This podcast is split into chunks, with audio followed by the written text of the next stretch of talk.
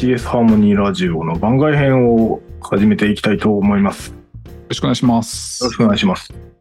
えっ、と、今回も前回に引き続き小難しいシリーズですけど、あの、どっちかというと、あの、こういうのありますというご紹介に今日、今回しようかなと前回ほどややこしい話じゃないってことですね。あの、前回のはどっちかというと、まだ僕も完全整理しきってない部分もあって、あの、問題提起含めて話したんですけど。いやー、確かに、これ話で伝わるかどうか怪しいぐらい複雑な、絵にしたくなるような話でしたんで、まあ確かにそうですね。今回は別に絵じゃなくて、絵がなくても大丈夫。あの世の中にある方法の人とご紹介がメインです。うん。あのはい。えっと、今回ですね、あの、ロジック、あの、正確に因果関係のこと、まあ、因果関係のなんか、は思い込みみたいな話、前に多分、させてもらったそうですね。えっと、思い込みではあるんです、実際問題。あの、うんうん認そうですね知上の問題うんうん。でしかなくて、人の中に存在しておるんですけど、因果関係で。なんですけど、ただ、とはいえ、なんかこう、まあなんか言うてもどう見てもロジック飛んどるやろみたいなとか、そういうのってなんか見つけたいじゃないですか。なんか、あできれば良い因果関係な、なるべく他の人も理解しやすいようにしたいと思う。と思うんですけど、なんかそれをするためのツールというか考え方というかルールみたいのがありまして、それの話をしたいなとちょっと今日は思ってます。あの、名前はですね、CLR って言います。まあ、あの、なえっ、と、何の略か、カテゴリーオブレジ、レジティメイトリザベーション。うんなんかよくわかんないですけど。何ですか、それ。正当正当性の懸念に対する分類のって、なんか日本語にするとそんなな感じになるんですけやややこしい。ど、だから名前は、名前は覚えなくていいです。そういう意味で。そう CLR で。すね。僕も CLR っていう言葉でしか、うんあの、認識してないですね。日本語にすると意味わかんねえんで、あの、正当性の検証ルールみたいなんで覚えてもらえれば、基本はいいかな。正当性って言ってるのは、因果関係の正当性ですね。うん。で、えっ、と、これ、あの、えっ、と、何種類か、その分野によって使われ方があって、あの、数が、そのルールが4つで言われたり、7つで言われたりします。と、えっ、と、一応今回は7つの方を紹介しようかなと思います。あの、4つの方ってどっちかというと、その、ちょっと簡略化したバージョンなので、あの、フルバージョンの7つの方を紹介しようかなとうん思います。あの、因果関係なんで、ちょっと振り返ると、因果関係ってあの、原因があって、それによって結果が起こります。えっ、と、ちょっと例がいい、良くない例かもしれないけど、風が吹けば桶屋が儲かる。うんうん。まあ、これは飛んどる例でよく使われるんであれですけど、そうですね。風が吹いたら桶屋が儲かるっていうロジックですと。で、えっ、と、そこに対して、その、なんか、まあ、今のは飛んでる例なんで、あの、飛んでるねって認識して、どうやって直せばいいのかとか、あとなんかこう、意味わかんないねとか、ちょっとそういったものをあの検証するためのルールが7つあります。で、はいえっ、と、順番に行きますけど、1個目が、あの、意味の明瞭性に関するルールです。あの、これは、あの、えっ、と、使ってる単語の意味が、あの、わかるかどうか。うんうんだからさっきの例で言うと、風が吹けばの風ってどういうことなのかとか、あのまあ、風とかはみんなわかるんでいいんですけど、そこに出てくる言葉が、例えばなんか、カスタマーサクセスってものを知らない人だったら、カスタマーサクセスって言われると、それ、それ何ですか、うんなると思うんで、なんかそこの言葉がちゃんと意味が何なのかっていうところ、意味の明瞭っていうのが一番最初です。使われてる単語の意味がちゃんとみんな分かってるかと。ここが1個目。あれですかね、前回話した課題みたいな話の多義性が含まれてるやつとかもも含めて、多義性のうちのどれ、どれについて言ってる意味してるかっていうのがちゃんとわかるかっていうところが大事ってことですよね。のが、まず最初のところになります。で、はい。それ、次がですね、あの、実体が存在するか、まあ、存在するかどうかに関する、えっ、と、ルールになります。あの、実体、現実にそれが存在してるかっていう感じですね。なんか、ドラえもんが、みたいな話だったドラえもんって、あ、まあ、えっ、と、ドラえもんっていう漫画はあるから、ちょっとあれですけど、えっ、と、なんだ、猫型ロボットとしてのドラえもんは、まあ、存在してないじゃないですか。なので、その、今言ってる言葉、そのものの中に、その実在性がちゃんと本当に存在してるのかっていうところを確認するのが2個目。まあ、この辺はだから、あの、要は、じ、そう言ってる言葉の中身の言葉は何で、それって本当にあるのっていうところが、この1と2のところです。はい。が1と2です。で、3つ目が、ここからが因果関係に関連してきます。あの、い1と2に関して言うと、どっちかというとその言葉であったりとか、その事象そのものに対する話なんですけど、3つ目が因果の存在に関する、えっ、と、ルールになっていて、その因果関係が本当にありますかというとこです。だから、えっ、と、風が吹いたら桶屋が儲かるっていうのは本当にあるのかと。これはちゃんと因果関係ですかと。あの、遠くないですかっていうのも含めて、あの、ここで確認します。なので、あの、風が吹いたら桶屋が儲かるは普通に考えると遠いので、これちょっと遠いんじゃないの？間あるんじゃない？って埋めていくと、大体あの、この、風が吹けば桶屋が儲かるでの話で出てくる、このこうで、こうで、こうでみたいなやつが、うん。で、最後、桶屋が儲かるんだよねって、間飛んでるから、その間埋めていくねっていうのが、これで確認するっていう感じです。因果関係を確認するのが3つ目。はい。4つ目が、えっ、と、原因が、あの、それだけでいけますかというタイプのものになっていて、えっ、と、例えばですけど、あの、火、火がつくっていう風にするためには、なんか燃料があって酸素があると火がつくよねと。もし燃料があってかつ酸素があるならば火がつくよね。なんですけど、これちょっと抜けてて実際は。着火源がなきゃですね。ああ、燃料があって酸素があって着火源があるならば火がつく。なるほど。確かに。あの、要は、えっと、不足している原因がないですかっていうのが4つ目。うまあん。他に何か事象がないとそれが発生しないんじゃないかというのが4つ目になります。ちょっとバーって言っちゃうんですあの、5つ目ですけど、5つ目は、それを起こすためには他に原因があり得るんじゃないのというパターンのものになります。例えば、えっと、給料が増えていいいると、結果手元のお金が増えます。給料が増えたら手元のお金が増えます。でも手元のお金を増やすっていう方法は他にもあって、例えば生活費を減らす。でもう、んうん。お金が増えますよね。うん。で、その生活費がふ減るっていうやつが、あの、他にげ、あの、ほあの、ようなものが他に存在し得るんじゃないかって出すパターンですが、えっ、と、この5つ目。追加の原因がないか。この結果を引き起こすための他の原因がないか。で、これは、あの、正直どこまでやるかっていう問題はあります。あの、例えば、えっと、無限に出てくる可能性があって、手元のお金を増やすって結構いっぱいあるので、キリがないですよね。これね。えっと、問題分析で使うとかっていう話になるんであれば、あの、関係しないとことか関連しなそうなところは省いちゃってもいいと思います。まあ、これは何に使うかによります。はい。で、続いて、因果の原因と結果が逆転しちゃってるパターン。逆転してませんかっていう、えっ、と、ルール。で、これ例で言うと、例えば、もし家から煙が出てるなら家が火事だ。なんか一見ちょっとそれっぽいんですけど、因果関係的に家が火事なので家から煙が出てるので、これが逆転しちゃってる例です。うん。ただなんか一見聞くと合ってるような雰囲気がしますけど、あの実際は違います。あのもうもうちょっと家から煙が出てるのを見た。だから家が火事だと推論する、だと思う、だと思うんですけど、まあ因果関係的に。なんかどっち、どっち直してもいいですけど。あの、少なくとも家が火事なので、家から煙が出る。を直あの、本当が、あの、自体側を直すでもいいですし、あの、自分の認知として、家から煙が出てるのを見る。その結果、家が火事だと思う。どっちでもいいですけど、なんか、こういうのをちゃんと見ようねっていう話です。うん。あの、これを確認するのはもう少しちょっと言い方を変えると簡単で、あの、因果関係って基本的には時時系が存在します。あの、因原因が先にあって結果が後です。うん絶対。なので、えっ、と、時間を考えればわかります。あの、煙が先に出て火事になることはないので、火事になってるからってことですね。時間の観点で見るとすぐわかるんで。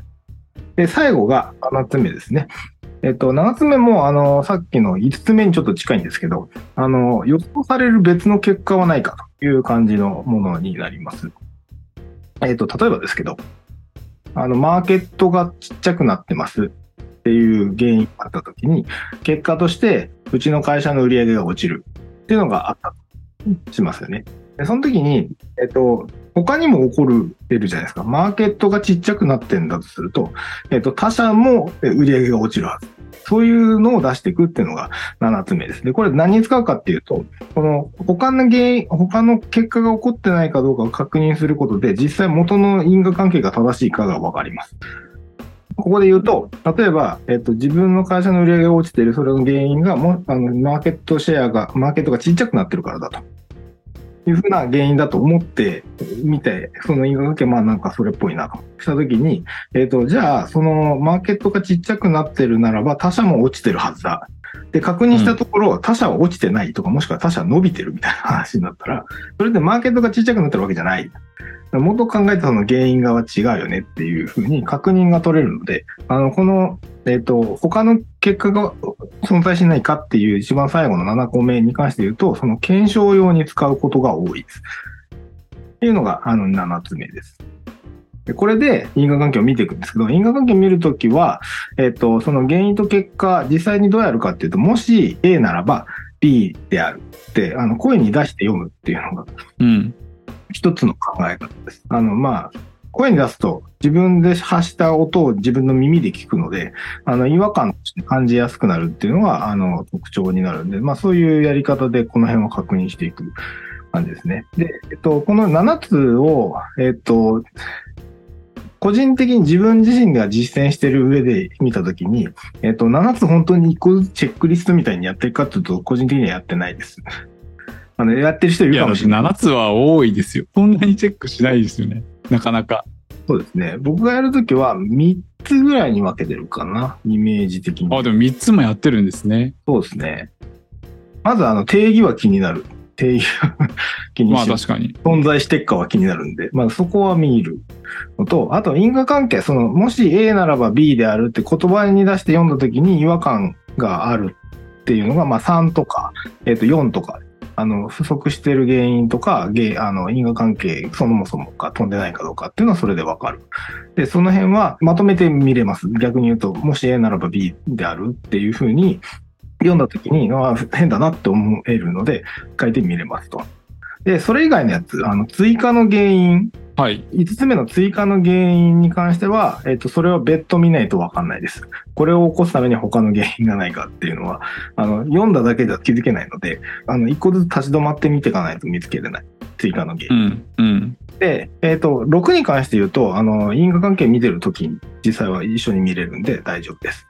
で、7も、あの、別途考えないと出てこないです。これによって他に起こる何かがないかっていうのは、あの、一回立ち止まって一個ずつ確認して他に起こりそうかって考えないといけないんで、あの、基本的には一緒には考えられないんで、まあ、なんで4つか。その、そもそものその事象と定義みたいなところを見るパターンと、あの、読み上げたときに因果関係的に、あの、飛んでないかっていうのと不足してないかっていうのを逆転してないかっていうのは同時に見れるので、2個、2個はそれでいきます。あとは追加の原因と追加の結果、他の予想される別の結果っていう、あの、4回ぐらい分けてみると、大体大丈夫。結局、え、八木さん、どどんだけややってるんですか？4回見る。4回見てるってこと言ってます？そうですね。7つあるじゃないですか。はい。で、4回見るって言ってる話は、うん1、2、3、4みたいなやつの一個一個のチェックやってるんじゃなくて、今の話だと、順番的にはまず1、2見て、3、4、6を見て、5と7は、えっ、と、つどつどやるみたいな感じですか？こんな感じ。じゃあ7つ常に使ってる感じなんですかね？大体は。ただ、5と7は無限に出ちゃうんで、あの、ほどほどですけど、少なくとも、1、2、3、4、6に関して言うと、まあ全部やりますので。うーん、まあそういう意味だと基本形プラス6の内容、つまり原原因と結果の逆転だから時系列的になんかおかしくなってないかっていうところを見てるみたいなことが基本形ってことですか？こんな感じでじゃないるほど。これ真面目にやったいんですけど、これそもそもの話で言うと、まあ冒頭にもありましたけど、因果関係って所詮思い込みであるって話じゃないですか。うんそれに対して、この思い込みを検査するっていう意味合いとかっていうのは、基本的には、あの、僕の理解だと、まあ他の人が考えてもそうだよねっていうふうに共感を得られるために、こういう観点で、その因果がそれらしいかっていうのを確認してるんだと思ってるんですけど、そうですね。それで合ってると思います。あただ2、2個あって、1個はまず、えっ、と、これが使え、ある程度使えるようになると何かでいいかっていうと、まず自分が思ってることを正しく表現できます。うん、なるほど。もう一個は、他者と共有するときに、えっ、と、他者が言っていることを明らかにできたり、および自分が言っていることを突っ込んでもらって明らかにできる。他者とのやりとりに使えるっていう、この 2, 2点。じゃあ言語化するっていうところから使えるってことですよね。なるほどですね。この7つあるの